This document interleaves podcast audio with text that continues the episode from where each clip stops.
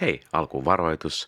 Tässä jaksossa spoilataan Game of Thrones-sarjaa hyvin raskaalla kädellä, eli jos olet suunnitellut katsovasi sen sarjan, mutta et ole vielä katsonut, niin tämä jakso kannattaa kuunnella sitten niiden kahdeksan kauden jälkeen.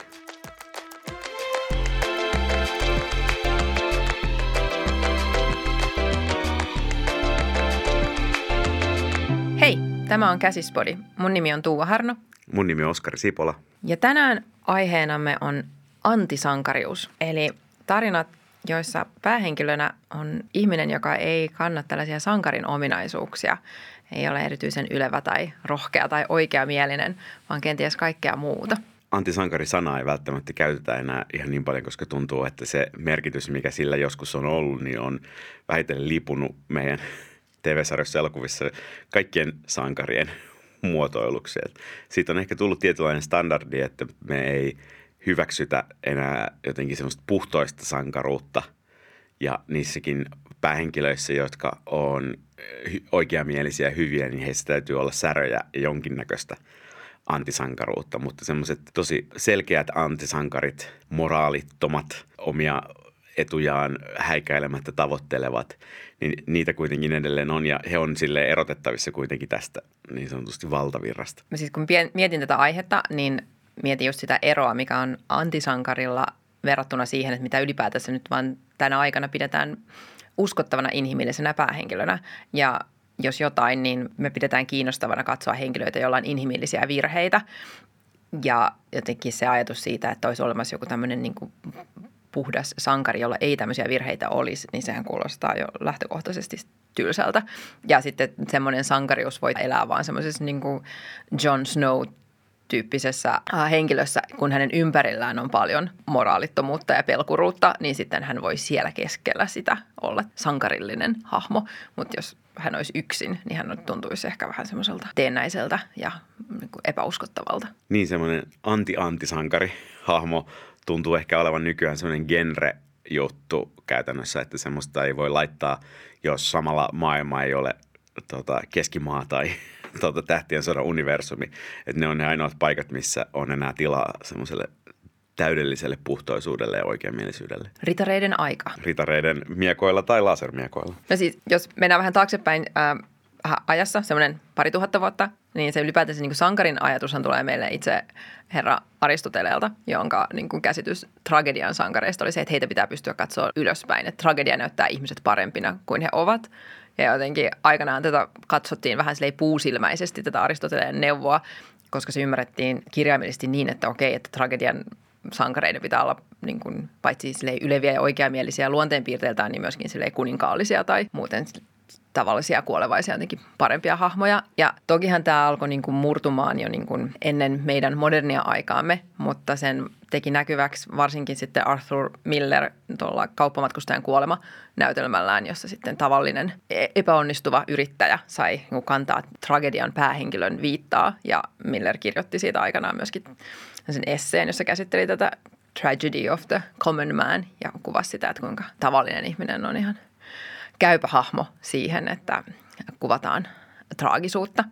Ja ehkä sen jälkeen jotenkin on tullut ehkä mahdottomaksi ajatella, että, että katsottaisiin jotenkin ylöspäin tämmöisiä niin kuin sankarillisia kuninkaita enää ja koettaisiin niin suuria tunteita kuin mitä me koetaan semmoisten niin inhimillisten hahmojen äärellä. Niin se on jännä miettiä, että toikin on ollut semmoinen muutos ikään kuin paradigmassa, että jos katsoo vaikka Shakespearein tuotantoa, niin aika vahvasti siinä ollaan just ylimystön ja kuninkaiden ja prinssien ja tämmöisten parempaan asemaan syntyneiden tarinoiden äärellä. Ja vasta kun saavutaan 1800-1900-luvuille, niin aletaan myös kokea, että ehkä ihan tässä niin sanotusti tavallisessa kansassakin riittää tarinoita kertovaksi. Että se on musta kiinnostavaa, että se on ollut semmoinen asia, joka on pitänyt ymmärtää ja oppia ja sitten on pitänyt tapahtua tämmöinen kulttuurillinen muutos, jotta tähän olla, tämän tyyppisten tarinoiden kertomiseen ollaan voitu päästä. Se, se on kiehtovaa ja tietyllä tavalla nyt, kun se tuntuu meille niin itsestään selvältä, se, että jos meillä on niin kuin ihminen, joka on jo muutenkin altavastaaja asemassa ja sitten häneltä viedään niin kuin se vähäkin, mikä hänellä on, niin mikä, on sen, mikä olisi sen niin kuin traagisempaa. Ketkä on sulle niin kuin,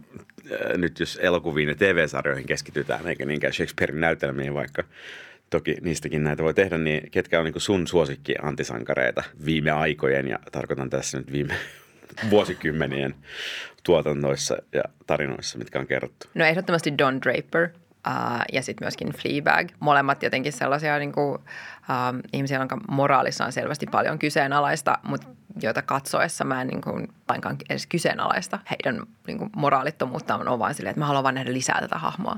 Hän on kiehtova. Tell me more. Entä sulle? Noi on erittäin hyviä esimerkkejä. Mulle tulee mieleen myös Michael Corleone. Totta, klassikko. Kummisedän päähenkilö, jolla se valinta siitä, että hän ryhtyy moraalittomaksi ihmiseksi, liittyy oleellisesti siihen, että muu valinta olisi hänen perheensä odotusten pettämistä.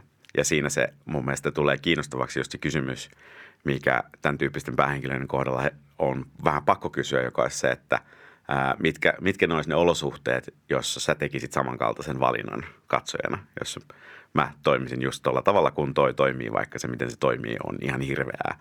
Niin siinä esimerkiksi just kummiserässä se, että hän kokee, että ei ole muuta vaihtoehtoa kuin ottaa vastuu tästä mafiaperheestä, koska hän on ainoa, ainoa alkuperäisen kummiserän Marlon Brandon hahmon pojista, joka siihen pystyy, joten hänen on se tehtävä. Ja vielä ensimmäisessä elokuvassa me seurataan sitä, että äh, sitä kipuilua sen valinnan kanssa, mutta myöhemmin me nähdään semmoinen Michael Corleone, joka sen valinnan on tehnyt ja päättänyt elää sitä täysin kaikissa elämänsä o, tota, aspekteissa. Kummisetaan on ainakin ollut mulle semmoinen elokuva, jonka kanssa tehtiin sen aha-elämyksen, että, niin kuin, että ihmiset tekee pahoja asioita toisilleen hyvistä motiiveista. Siis tämä niin kuin erikoinen yhdistelmä siinä, että tietyllä tavalla hän tekee niin suojellakseen perhettään. Ja kun myöhemmin sitten kirjoitin Kylmän sodan tytärtä, joka on siis niin kuin vako ja maailmaan osittain sijoittuva tarina, niin se jotenkin se tajuaminen siitä, että ihmiset ei tee, että ne nimenomaan voi päätyä tekemään jotain, joka näyttää, että se teko näyttää hirveältä, mutta sen hirveän teon pohjalla on ollut esimerkiksi suojelun halu. Ja sitten me ei, niin kuin, ulkomaailma ei koskaan saa tietää sitä, että mikä se motiivi on ollut, kun se, se vaan se hirveä teko näyttäytyy. Mutta se, että kuinka usein juuri se, että ei, niin kuin, ei ole niin kuin valittavana niin kuin kahdesta jotenkin tai hyvän ja pahan välillä, vaan on silleen, niin kuin, että kaksi huonoa vaihtoehtoa. Ja niin kuin, että jos ei tee sitä pahaa tekoa, niin joku oma läheinen kärsii. Ja sen takia se on se on mielestäni hieno se tapa, jolla niin kuin rakkaus lähimmäisiin saattaa suistaa ihmisen niin kuin pahoihin tekoihin, josta nyt esimerkiksi vaikka Breaking Bad on viime aikoina semmoinen niin menestysesimerkki. Siinä Walter White pyrkii suoja, suojamaan perhettä ja varmistamaan heille toimeentulon ja sitten myy huumeita ihmisille. Ja jotenkin se, että hän, niin kuin, hänen tarkoituksensa niin kuin hänen omia niin kuin lähimmäisiä kohtaan on hyvä, mutta se aiheuttaa sitten niin kuin tuhoa muille ihmisille. Ja se on myöskin huomattavasti kiinnostavampaa näin kuin se, että jos olisi, meillä on hahmo, joka niin haluaisi sadistisesti pahaa. Siis tietyllä tavalla valitsisi sille, että minä haluankin pahaa muille ihmisille ja sen takia valitsen näin, koska semmoinen hahmo on yksioikoinen. Mutta silloin kun me muodostetaan tämä ristiriita ihmisen sisään ja varsinkin jos meillä on myös päähenkilö, joka tajuaa tämän ristiriidan, että hän suojellakseen lähimmäisiään tai tehdäkseen rakkauden teon heitä kohtaan joutuu saattamaan muut ihmiset kärsimään ja hän itse joutuu kärsimään koko ajan tästä ristiriidasta, niin silloin hän on jotenkin niin kuin elävä hahmo meidän edessä, koska hän, on niin kuin, hän elää tätä ristiriitaa koko ajan. Ja Walter Whiteissa ehkä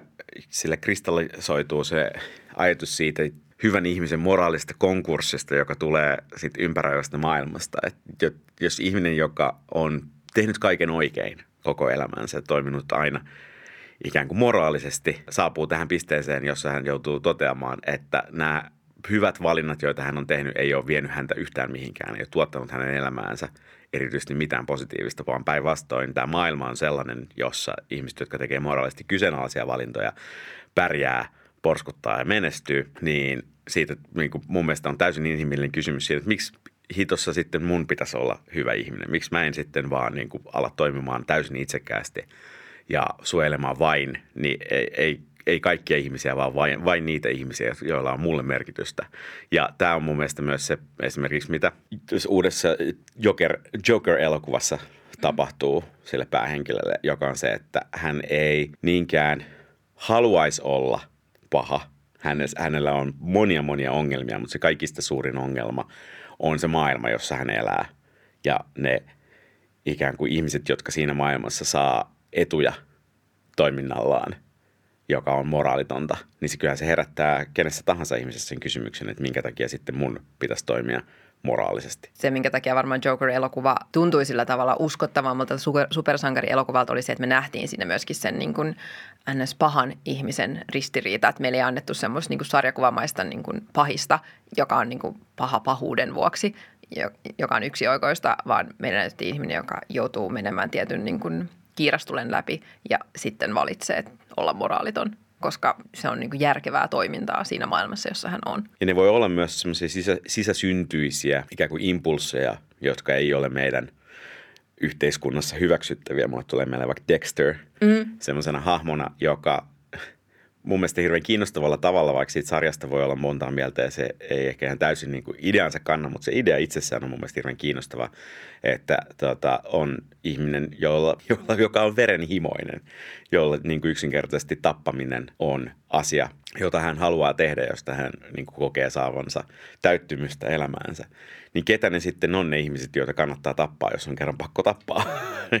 ja jos hän tappaa vain niitä ihmisiä, jotka toimii moraalittomasti, jotka aiheuttaa kärsimystä muille ihmisille, niin onko hän silloin moraalinen henkilö vai ei? Ja se kysymys on mun mielestä hirveän kiinnostava, vaikka sitä siinä sarjassa ei ihan ehkä mielestä onnistuneesti tutkita. Ehkä siinä on se jotenkin ajatus siitä, että, että voiko hän asettua toisten yläpuolelle tekemään tämän päätöksen, että kuka ansaitsee elää ja kuka kuolee. Että se on kuitenkin kuulostaa tämmöiseltä klassiselta hybrikseltä – mm. mistä niin kuin, perinteisesti äh, päähenkilöitä on tupattu rankaisemaan, että jos he tähän hybrikseen syyllistyvät, mutta Dexter pos- porskuttaa.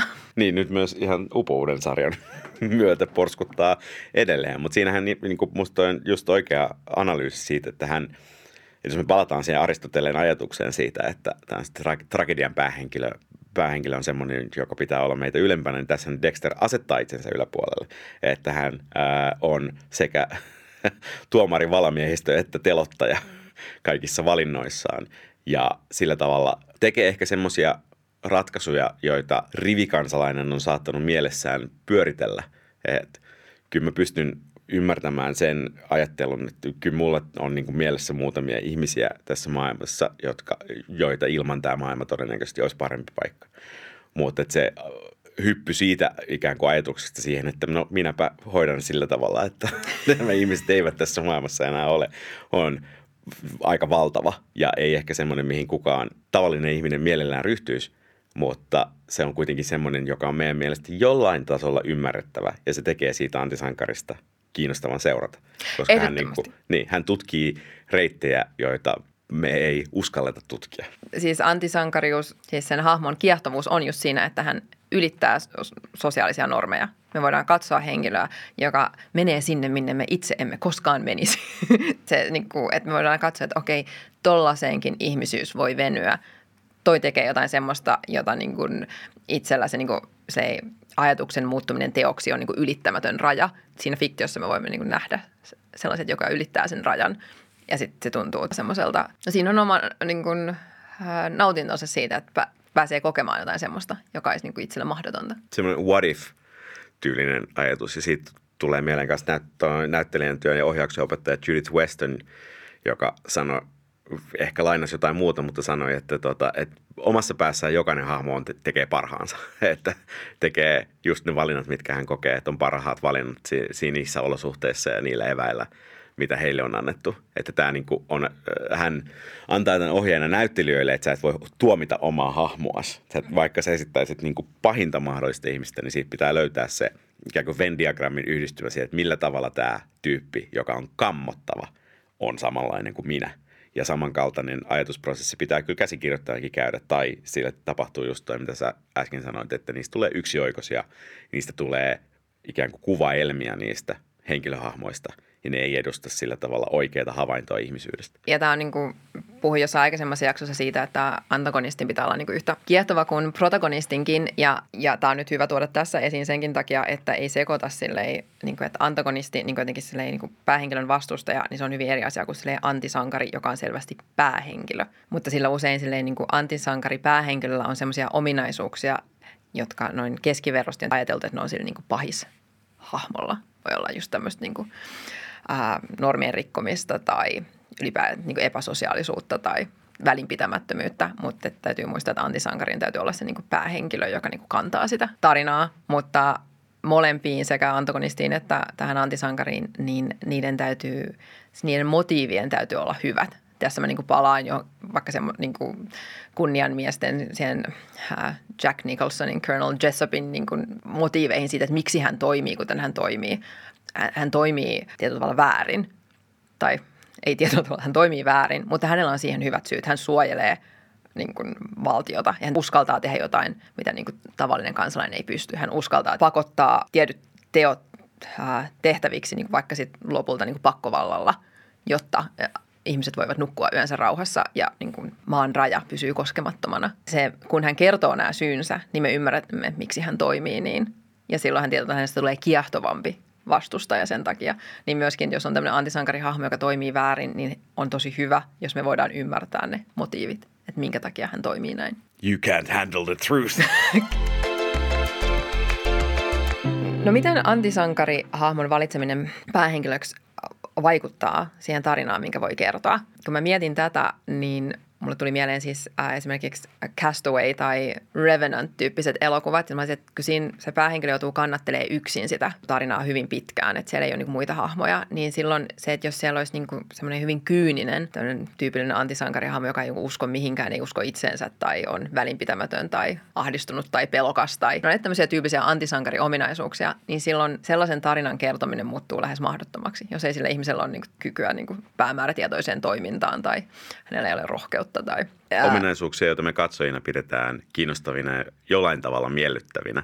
Antisankari ei voi olla sellainen hahmo, jota katsoja inhoaa ja jonka etenemistä ja muuttumista hän ei halua katsoa, koska silloin se tarina muuttuu katsomiskelvottomaksi. Eli sit jos ähm, haluaa kirjoittaa tämmöisen selviytymistarinan, niin sitten vaikka lähtisikin liikkeelle sille, että hahmo on antisankari, niin hänen pitää siinä niin kuin matkansa aikana alkaa aika nopeasti keräämään tämmöisiä niin kuin sankariominaisuuksia, eli niin kuin kykyä selvitä niistä niin kuin haasteista, joita se selviytyminen ää, aiheuttaa.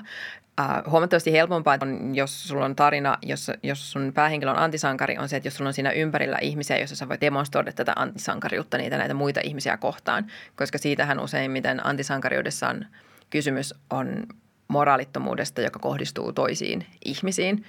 Ja sitä pystyy paremmin näyttää jostain niin kuin tämä hahmo on ihmisten joukossa. Ja se, miten se käytös muuttuu niitä muita ihmisiä kohtaan, on se, mikä kertoo tästä hahmon kasvamisesta ja tota, muuttumisesta ihmisenä. Ja tämähän on, tällähän on ihan niin kuin termi, että se on redemption arc, on se, että antisankari, joka alussa toimii inhottavalla itsekkäällä ja ehkä moraalittomalla tavalla vähitellen oppii moraaliseksi ja epäinhottavaksi ja epäitsekkääksi. Ja se on sen tyyppinen tarina, jota me katsojana kyllä rakastetaan seurata. Että se, sellaisia tarinoita on elokuvat ja televisiosarjat täynnä. Se on hyvä tarina, se on, koska se on myöskin hyvin voimauttava tarina. Meillä näytetään ihminen, ähm, koska antisankarihahmot on usein vielä sellaisia, että ne ei ole niin kuin, he toki voivat olla samaistuttavia ja usein se on niin kuin E- edellytyskin, mutta he voivat olla niin kuin alastatuksessa suhteessa katsojaan. Katsoja voi ajatella, että tuolla menee niin kuin vielä huonommin kuin mulla, toi on vielä kyynisempi, moraalittomampi, välinpitämättömpi, monia monia asioita. Ja sitten kuitenkin hän sieltä niin kuin pimeydestä nousee valoon. Hän tekee jotain niin kuin kasvua siinä elokuvan tai TV-sarjan niin kuin aikana ja sitten se on se vapauttava kokemus on tosi voimakas. Mulla tuli tästä viime vuosilta mieleen esimerkiksi Her Smell, elokuva, jossa Elizabeth Moss tekee ihan mahtavan roolityön tämmöisenä Todella upea elokuva. punkrockarina, joka on siis tämmöinen niin kuin ihmishirviö elokuvan alkaessa. Ja sitten tietysti tämä käytös vie hänet lopulta umpikujaan ja sitten hän alkaa sieltä sitten keräilemään itseään takaisin silleen niin kuin toisten pariin, oman yhtyensä pariin. Takaisin musiikin pariin ja myös takaisin äitiyden pariin, koska hän on tarinan alussa pienen lapsen äiti ja siinä hommassa aivan suunnattoman huono. Josta täytyy siis heti sanoa, että jos on jotain ominaisuuksia, mitä niin kuin antisankarihahmoltakaan ei oikein katsojana äh, sietäisi, niin se on nimenomaan äh, lapsiin kohdistuva äh, välinpitämättömyys tai väkivalta et ne on, niin kuin, on paljon semmoista niin kuin moraalittomuutta, jota me niin kuin katsojina hyväksytään johonkin tiettyyn maailmaan kuuluvaksi. Oli jo tämmöistä Dexterin oman käden oikeutta tai Don Draperin elostelua, mutta siinä vaiheessa, kun, niin kun tässä Her Smell-elokuvassa Elisabeth, tämä Mossin hahmo käyttäytyy täysin välinpitämättömästi omaa lastaan kohtaan ja siinä on sellainen olo, että se lapsi on niin myöskin vaarassa, niin se tuottaa kyllä sellaisen niin katkoksen siinä niin katsomiskokemuksessa. Tulee sellainen, että okei, että, mä, että että on, tätä on liian vaikeaa. Mä, mä, niin kuin, on tosi, tosi, tosi vaikeaa katsoa tätä ja niin kuin seurata häntä. Tästä ehkä kaikille tuttuna esimerkkinä tämä niin kuin Jamie Lannisterin kaari siitä, että hän mm, työntää lapsen alas tornista niin kuinka kauan meillä kestää, että antaa sille hahmolle anteeksi ja alkaa niin kuin olemaan kiinnostuneita siitä, että mitä hänelle tapahtuu. Että se on, niin kuin, jos antisankari päähenkilön toiminta kohdistuu lapseen, niin se se sitten tulee vaatimaan erityistoimia siinä tarinan kerronnassa, että hänet hyväksytään uudelleen, tai että katsoja hyväksyy hänet uudelleen päähenkilöksi. Se vaatii aikaa, se vaatii valtavan määrän vastoinkäymisiä. Jamie Lannisterin tapauksessa vaatii melkein kaksi tuotantokautta ja irtileikatun käden ja totaalisen nöyryytyksen. Ja, ja että hyveellinen hahmo rakastuu häneen, Brian of Tarth, niin kuin tämmöinen... Hahmo, hahmo, jota me pidämme hyveellisenä, voi antaa hänelle anteeksi, niin sekin sitten mekin voimme pikkuhiljaa alkaa hänen, antaa, antamaan hänelle anteeksi. Kyllä. Tämmöinen kevyempi esimerkki ehkä niin kuin Redemption Arkista on Has Been sarja, missä tota, etenkin ensimmäisellä tuotantokaudella ja jossain määrin myös vielä toisella tuotantokaudella, niin päähenkilö Niklas, joka on entinen teinitähti, niin on sietämätön itsekeskeinen mulkku ja käyttäytyy hyvin välinpitämättömästi ja itsekkäästi niitä ihmisiä kohtaan, jotka häntä yrittävät auttaa ja jotka yrittävät, jotka tarkoittavat hänen parastaan, niin hän ei pysty olemaan heille kiitollinen tai hän ei pysty näkemään sitä, miten paljon häntä tuetaan ja miten paljon hänen ympärillään on rakkautta ja huolenpitoa.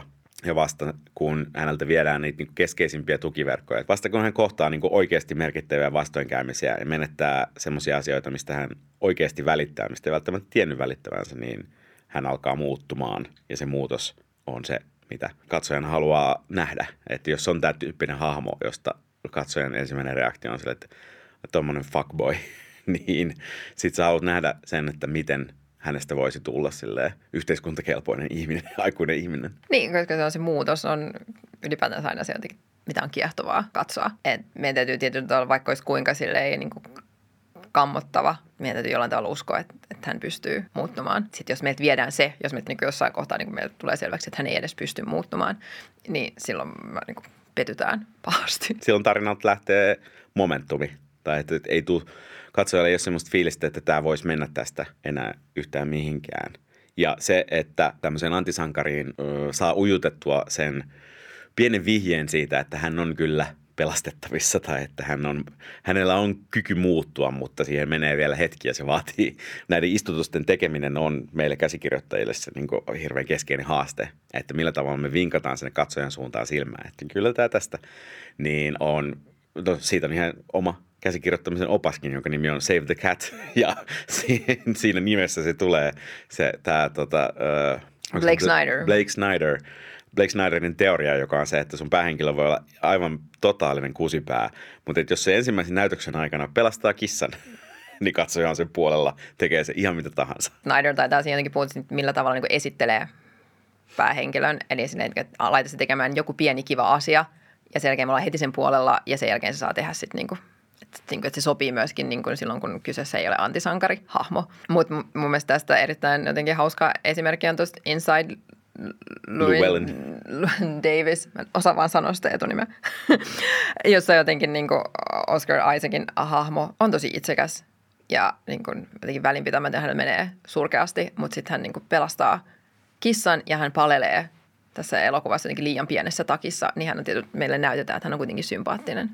Hänessä on tämmöinen pieni rahtunen inhimillisyyttä ja että ehkä mahdollisesti hän voisi jotenkin joskus kasvattaa lisää tätä niin kuin hyvyyttä itsessään. Niin jos on sympaattinen antisankarihahmo, niin kyllä meihin on sisäänrakennettu ihmisinä semmoinen tietynlainen empatia suurimpaan osalla meistä, että me toivotaan lähtökohtaisesti muille parasta ja sen tyyppiselle hahmolle, joka on se, että okei, toi on, toi on synkissä vesissä, mutta että hänessä on se jotain pientä hyvää, niin silloin me tosi mielellään jäädään katsomaan just sitä, että miten hän saisi elämän raiteilleen. Koska tietysti vaihtoehto sille, jotenkin jos me katsottaisiin elokuvia tai sarjoja ajatellen, että ihminen ei voi muuttua tai että mikään ei voi parantua, niin se olisi niin, niin lohduton tapa katsoa mitään, että herää kysymys, että miten sillä mindsetillä ylipäätänsä jaksaisi seurata mitään tarinoita, jos ajattelisi, että niin kuin, ei tämä tässä hyvin voi mennä kuitenkaan. Jonkin näköinen, siis muutoksestahan siinä on kysymys. Sun henkilössä pitää tapahtua muutos, jotta katsoja katsoja on kiinnostunut hänen kohtalostaan, mutta se muutos voi olla myös, se voi olla antisankarista sankariksi, mutta se voi olla myös tämä niin sanottu luisuminen pimeyteen. Redemption Arkin niin vastakohta, joka on juuri tämä, minkä niin Michael Corleone niin ikonisesti kuvaa ykköskummisedässä, että hän on tämä, niin kuin, että silloin, jos haluaa käyttää antisankarihahmoa, mutta haluaisi näyttää sen, että hän, hän jää pahaksi, hän jää välinpitämättömäksi, niin silloin täytyy aloittaa sieltä valosasta. Siinä vaiheessa, kun hän vielä ajatteli voivansa toimia toisin. Ja niin kuin Michael Corleone siinä jotenkin hänet esitellään hahmon, joka haluaa olla poissa mafiabisneksestä. Ja sitten elokuva päättyy siihen, kun hän on niin kuin täysin verellä kastettu. Kummiseta. Kummiseta. Ja lopulta, että se ei enää niin kuin ole edes mikään semmoinen niin kuin väistämättömyys, vaan että hän myöskin haluaa sitä itse. Koska tämä on ilmeisesti Suomen virallinen Game of Thrones podcast, niin aina viitataan näin, mutta tota, Daenerys Targaryenin tarina ää, Game of Thrones-sarjassa on nimenomaan tämä luisuminen pimeyteen. Ja se, millä, millä tavalla se on tehty, on itse olen – niin sanotusti valtavirtaa vastaan siinä käsityksessä Game of Thrones-sarjan loppuvaiheen ratkaisuista. En ole eri mieltä siitä, että ne on liian kiirehdittyä, joka varmasti tuli siitä, että kun sarjasta tuli niin kallis, niin niitä jaksoja tehtiin vähemmän, joten aikaa kehitellä tarinaa oli myös vähemmän. Mutta mun mielestä tämä Daeneryksen luisuminen pimeyteen on – tosi jotenkin onnistunut ja ihan sieltä niin kuin alusta asti signaloitu tarina, joka vaan sitten osoittautui ihmisille valtavan hankalaksi niellä, että se henkilöhahmo, jota he olivat kannustaneet, kun hän teloitti vankeja ja poltti kaupunkeja ja näin, ja oltiin silleen, että jes, niin onkin sitten paha myös niitä henkilöitä kohtaan, joita me emme, kohtaan me emme halua, että hän olisi paha. Ja se on sen nimenomaan se luisumisen pimeyteen, sen tarina muodon ydin on mun mielestä siinä, että ajatuksessa tässä, että uh, there but for the grace of God go I, että just tämä pimeys, joka löytyy meistä jokaisesta ihmisestä, että miltä se näyttää, kun sille antautuu.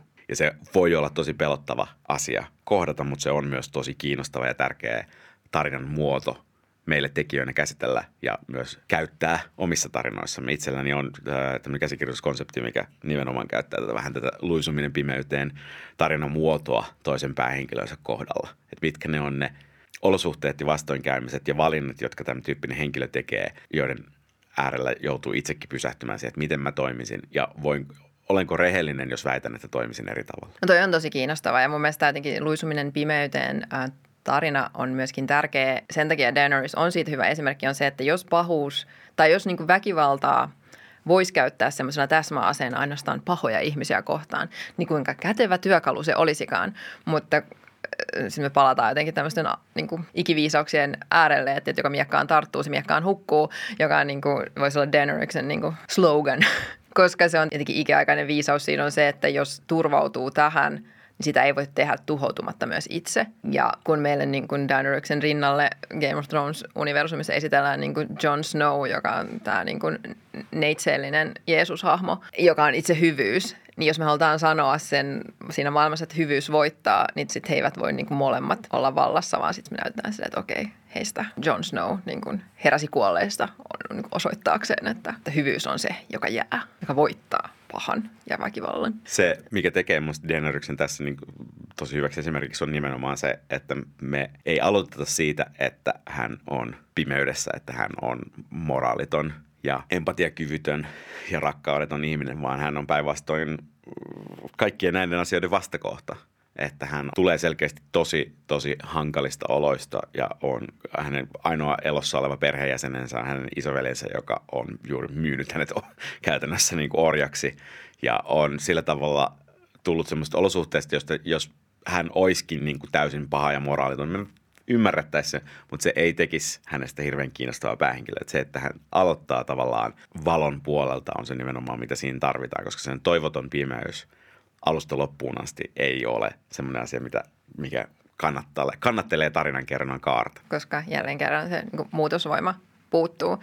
Mutta kyllä varmasti niin kuin kohdalla siinä jotenkin, miten ää, se on ollut vaikea sietää se muutos, niin se liittyy myöskin paljon siihen, että mitä me niin kuin ajatellaan tämmöisistä niin kuin nuorista vaaleista neito-hahmoista, että se, niin kuin, että se ei ole sopinut siihen meidän kulttuuriseen kuvastoon siitä, että tämmöinen hahmo voi olla paha, että joka palatakseni tähän, niin kuin, mitä puhuttiin siitä Her Smell-elokuvasta, se niin kuin, paha äitiys on kuitenkin vielä hirvittävämpää kuin paha isyys tai että paha nuori mies on helpompi sietää kuin paha nuori nainen, koska jotenkin symbolisesti me ajatellaan, että nuori hedelmällisessä iässä oleva nainen kantaa jotenkin maailman tulevaisuutta. Ja hän on se, niin kuin, että jos hän on paha, niin sehän tarkoittaa, että tulevaisuus on paha. Että koska jos äiti on paha, niin sitten ne, ne lapsetkin kärsivät ja sitten tulevaisuuskin on menetetty sitten siinä. Se on haus, ö, hyvin ö, draamallista, että Daenerys on se, joka niin kuin sitä muuttuu pahaksi, koska se on meille niin kuin katsojina kaikkein vaikeinta, että se on hän. Mutta Game of Thronesista toinen semmoinen hyvä havainto se siinä, että jos on antisankari päähenkilö, niin miten häntä jotenkin niin kuin olisi äh, kiehtovaa katsoa tai siedettävää katsoa, niin se, että jos on siinä maailmassa on myös pahempia ihmisiä kuin hän, josta Game of Thrones tarjoaa niin kuin erittäin hyviä esimerkkejä siinä, että vaikka meillä on sielläkin niin kuin moraalittomia, itsekkäitä ja pelkurimaisia hahmoja, niin sitten siellä on myöskin sen niin kuin spektrin musta ääripää on myöskin aina kansoitettu jollain hahmolla, että se on ensin Joffrey ja sen jälkeen Bolton ja sitten sinne tulee vielä tämä... Rautasaarten tyyppi, jonka Kaja, Kajalit muistan, mutta en nimeä. muistan näitä niin vallan linnakkeen siinä tyyppinä. mutta joka tapauksessa, että heillä on siellä niin kuin mustista mustin pahuus, on, siellä on hahmo sitä varten, jolloin kaikkien muiden niin kuin pahuus on aina niin kuin suhteellista. Ja tämä on niin kuin sama, mikä niin kuin sitten Fleabagin maailmassa, niin äh, Fleabag äh, varastelee ja valehtelee ja niin kuin puhuu ilkeästi ihmisistä, niin siinä maailmassa on kuitenkin sitten hänen niin kuin äitipuoli kautta kummitätinsä, joka on sitten niin kuin vielä aivan kammutta, paljon kammottavampi kuin hän. Niin se niin kuin Fleabag näyttäytyy aika silleen että voimme tuntea empatiaa häntä kohtaan, koska hän joutuu kestämään tätä Olivia Colmanin niin nerokkaasti esittämää hirviö naista. Hyvin tunnistettava sellainen äh, hahmo, jolla on niin sanotusti no redeemable qualities. Ja äh, Mad Menissä ihan sama homma oikeastaan on siinä, että Don Draper ryyppää pettää, on huono isä, huono puoliso. On rintamakarkuri. Rintamakarkuri on kaikki näitä asioita. Mutta sitten siellä on myös Pete. Pieni pyrkyri Pete. Pieni pyrkyri Pete, joka on syntynyt kultalusikka suussa ja ei ole koskaan ottanut sitä suustaan pois. Ja tota, äh, ensimmäisellä kaudella pistää siis, sihteerin paksuksi ja pakottaa sen antamaan sen lapsen pois, jotta hänen tota, äh, avioliittonsa johonkin seurapiiri naiseen ei vaarantuisi. Ja on niin kuin, no – hänen myöhemmin ilmestyy harmaan sävyjä, mutta tietenkin siinä tarinan alkupuolella hän on se tarpeellinen muistutus siitä, että on vielä hirveämpiä ihmisiä kuin Don Draper. It could be worse. Ja sitten myöskin niin kuin Don Draperin ähm, ominaisuuksiin täytyy myöskin laskea se, että me voidaan, jotta, jos on antisankarihahmo, niin silloin on hyvä, jos me voimme kuitenkin ihailla häntä jossain. Ja sitten myöskin Bonarina, jos voimme myöskin ymmärtää häntä, niin äh, paitsi että me saman tien voimme ihailla Don Draperia, hän on karismaattinen, komea, nokkela, älyinen ja selvästi niin tosi hyvä siinä, mitä hän tekee. Ja aika pian me voimme myöskin ymmärtää häntä, että hän tulee todella vaikeista oloista ja että hän on luonut itse itsensä. Ja se, että hän on tämmöinen niin kuin yhden miehen niin kuin vale-identiteettiesitys, niin it makes perfect sense siinä maailmassa, kun sitten taas Pete, joka on saanut kaiken – ja, ja silti on karsea, niin silloin meidän katsoin on se, että ah, väärin. ja sitten me voimme olla silleen, mutta Don on kuitenkin, hän, hänellä oli vaikeaa. Hänellä oli vaikeaa ja Don myös vihaa Peteä, joten me voimme, koska mekin vihaamme Peteä, niin meillä on jotain yhteistä Donin kanssa. Kyllä, olemme samalla puolella hänen Niin, kanssa. olemme samalla puolella tätä ja tämähän on myös äh, Fleabagissa todella jotenkin kristallin kirkkaasti ja taitavasti tehty on kanssa, että Fleabag vihaa sitä kummitätiä ja me vihaamme sitä kummitätiä, joten me olemme Fleabagin puolella, joka on – Fleabag on moraaliton, Fleabag te- toimii hyvin kyseenalaisilla tavoilla, mutta hän on myös todella hauska. Ja hän on todella hauska meille se, että hän puhuu suoraan meille katsojille kameran läpi, tekee meistä myös hänen liittolaisiaan. Ja on se ihan mukavaa olla välillä sille niin sanotusti väärällä puolella kaitaa tietä. Kyllä, ja siis tämä niin kuin, puhutaan paljon jotenkin siitä, että päähenkilöstä täytyy voida pitää ja sitten tämä on niin kuin monta kertaa jotenkin romutettu, mutta kyllähän ihmiset rakastivat Walter Whitea, joka toimii moraalittomasti. Ja... Niin tämä termi likability on jotenkin hirveän kyseenalainen ja on ehkä niin kuin moneen kertaan todistettu vääräksi, mutta se on silti semmoinen keskustelu, jota me käsikirjoittajana päästään käymään tosi usein ja aivan erityisesti ää, naisoletettujen – henkilöiden kohdalla, koska se on vahvasti äh, sukupuolittunut termi myöskin, että äh, meidän, niin kuin Game of Thrones ehkä todisti, niin on hirveän vaikea sietää vaillinaisia ja kyse, moraalisesti kyseenalaisia naishahmoja. Ja sitten samalla kun joku onnistuu tekemään tarinan, jossa tämän tyyppinen hahmo on ja se toimii, niin sitten me kyllä juoksemme katsojina valtavassa laumassa katsomaan sitä ja ylistämme sitä ja palkitsemme sitä. Ja silti seuraavana päivänä me käsikirjoittajat päästään käymään nämä keskustelut uudestaan, koska nämä esimerkit ei koskaan ole todiste siitä, että jokin asia, jokin ikään kuin tämmöinen niin kuin konventionaalinen viisaus on vanhaa tietoa ja muuttunut, vaan sen sijaan ne on vaan poikkeus, joka vahvistaa säännön. Script Notes podcastissa on just puhunut myös siitä, että redemption-tarinoita naisille on ihan sika ää, vähän. Siis just se, että meillä voitaisiin näyttää tämä niin kuin, moraalisesti kyseenalainen nainen ja sitten näyttää, että kuinka hän niin kuin sieltä nousee. Ja just niin kuin jos ei ota Fleabagia lukuun, niin eipä mulle kattu kauheasti mieleen sellaisia tarinoita.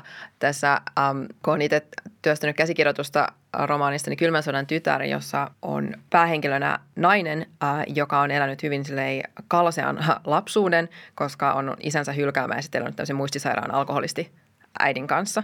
Ja on täysin ymmärrettävää, että, että tällaisella niin kuin taustalla, ää, niin hänestä ei ole tullut sille ehkä kaikkein silleen niin kuin tervein ja lämpimin ja läheisin ja nauravaisin ää, olento. Mutta mm, se, mikä on tehnyt hänestä niin kuin vaikean ää, lähestyä, on se, että hänellä kuitenkin on lapsi. Että kun tarina alkaa, niin hän on, hän on jonkun äiti.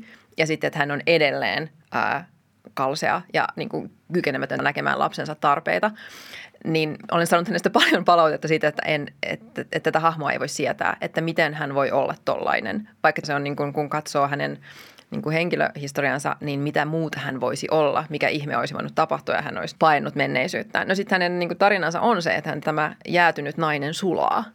Silleen, hän oppii näkemään tyttärensä, mutta että jotta, silleen, jotta hän voi käydä tämän muutoskaaren, niin hänen pitää alussa olla huono – mutta mm, en ole vielä kohdannut äh, ketään, joka olisi ollut silleen, että tämä että, että, oli mun mielestä miellyttävää, että, tässä kerrottiin tämä tarina, vaan silleen, että tämä ihminen on kauhea. Musta sä osuit naulan kantaan tuossa aiemmassa analyysissä siinä, että meidän on niin mahdoton jollain hyvin sisäsyntyisellä tavalla sietää huonoa äitiyttä tarinoissa. Että huono isyys helposti, äitipuolet aivan niin kuin klassisista tarinoista alkaen kammottavia, kammottavia hirviöitä.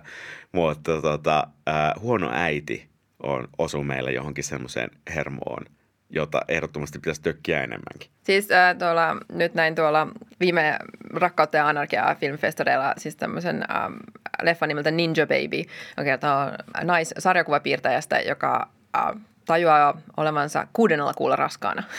Näin voi käydä. Ja hän ei voi siis, abortti ei ole häntä koskeva vaihtoehto. Hän toki äh, sen haluaisi, mutta ei, ei sitä pysty tekemään. Ja sitten hän saa tämän äh, vauvan ja toisin kuitenkin kaikissa näissä niin kuin, Junosta lähtien knocked up äh, tarinoissa, jos ajatellaan tietyllä tavalla, että kun se vauva tulee maailmaan, niin sitten siihen rakastuu.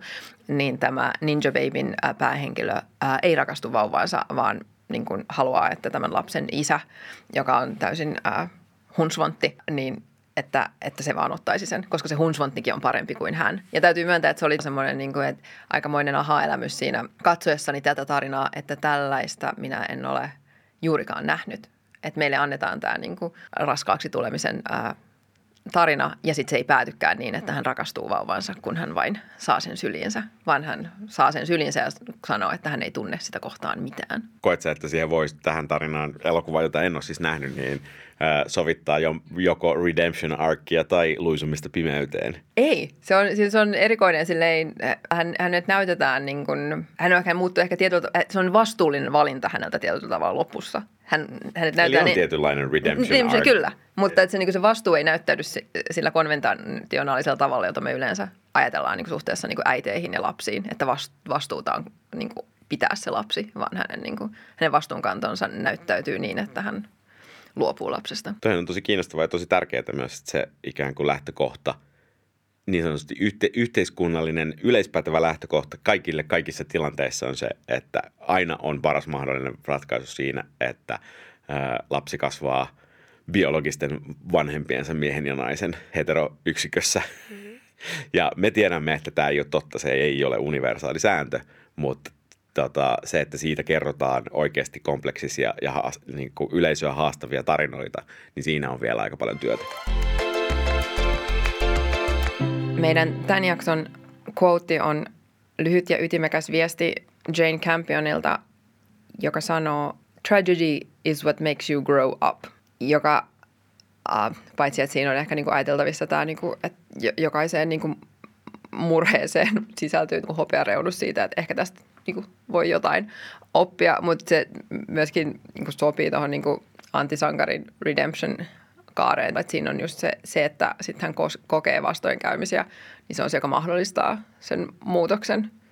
Että ilman, että tapahtuu se niin kuin, tragedian ää, kaari päähenkilön elämässä, niin hän, hän jäisi siihen niin kuin, kyynisyyden ja vä- välinpitämättömyyden tai avuttomuuden tilaan tai mikä ikinä onkaan se, missä niin kuin antisankarin niin kuin lähtöpiste, niin hänen niin kuin sit vastoinkäymiset vaikeudet sit niin kuin vievät hänet johonkin muualle, josta hän ehkä mahdollisesti on silleen parempi olla. Niin, jos meidän tarinan alussa antisankari on kokenut tai katsoo maailmaa sillä tavalla, että ää, hän on täällä niin kuin yksin ja vain itseään varten ja ko- ei koe ikään kuin – empatiaa tai moraalista velvollisuutta olla toisia kohtaan hyvä, niin se tragedia voi hyvinkin olla se asia, mikä hänelle opettaa, että hän itse asiassa, itse asiassa olikin jotain, mistä hän välitti.